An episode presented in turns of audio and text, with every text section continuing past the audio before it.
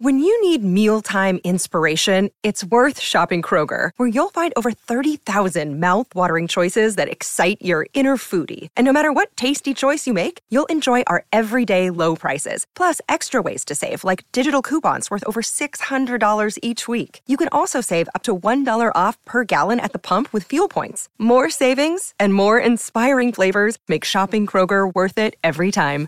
Kroger, fresh for everyone. Fuel restrictions apply.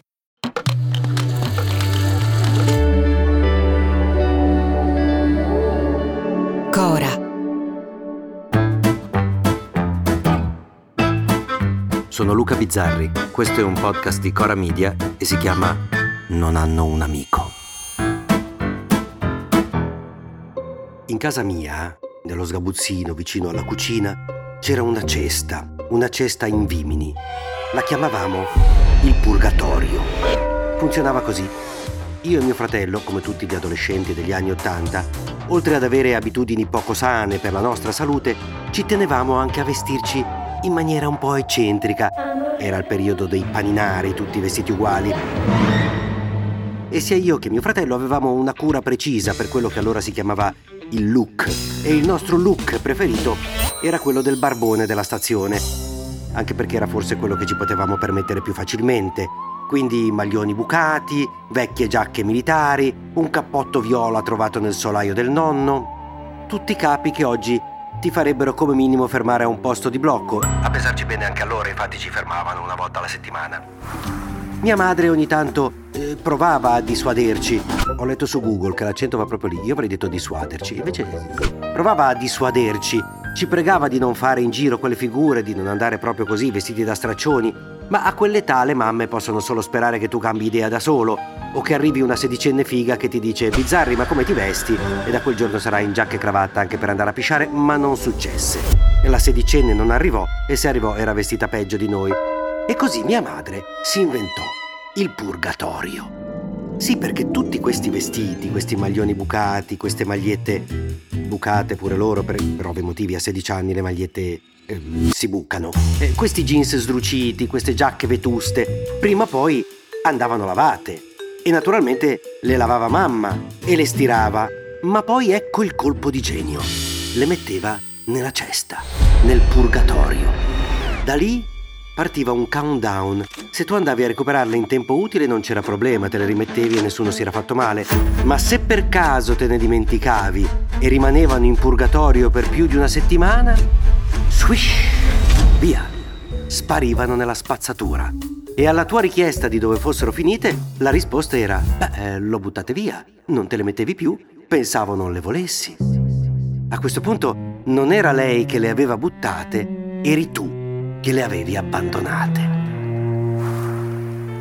Ho pensato al purgatorio leggendo che verranno eliminate le cassette della posta, quelle rosse alle quali quelli della mia generazione hanno affidato migliaia di parole d'amore in un momento in cui scrivevi, infilavi nella busta, spedivi e poi aspettavi e le parole andavano scelte con attenzione perché poi rimanevano lì, erano le uniche tue rappresentanti, non ci potevi nemmeno mettere vicino la faccetta che ride. Ci provavano loro per te e da loro dipendeva il tuo futuro, un futuro fatto di casa e postini da aspettare che non arrivavano mai.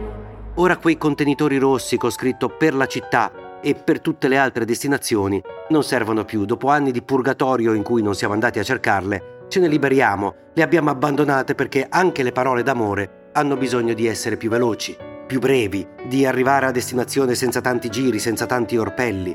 È successo, sta succedendo lo stesso con le cabine telefoniche e chissà quante altre cose ci sono in questo momento dentro la cesta, dentro il purgatorio, cose di cui ci stiamo dimenticando e che ci verranno in mente un giorno troppo tardi, un secondo dopo che saranno state eliminate per sempre.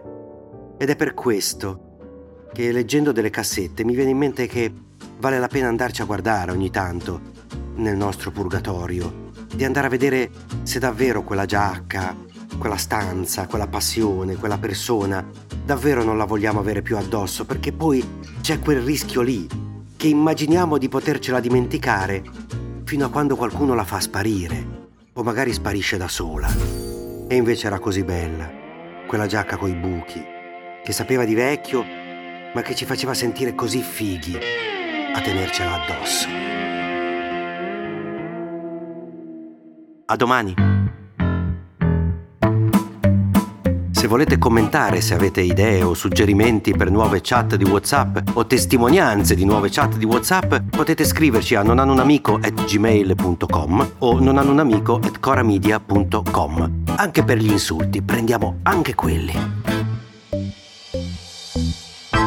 Non hanno un amico è un podcast di Cora News prodotto da Cora Media. È scritto da Luca Bizzarri con Ugo Ripamonti. La cura editoriale è di Francesca Milano. La supervisione del suono e della musica è di Luca Micheli. La post-produzione e il montaggio sono di Filippo Mainardi. Il producer è Alex Peverengo. Le fonti dei contributi audio sono indicate nella sinossi.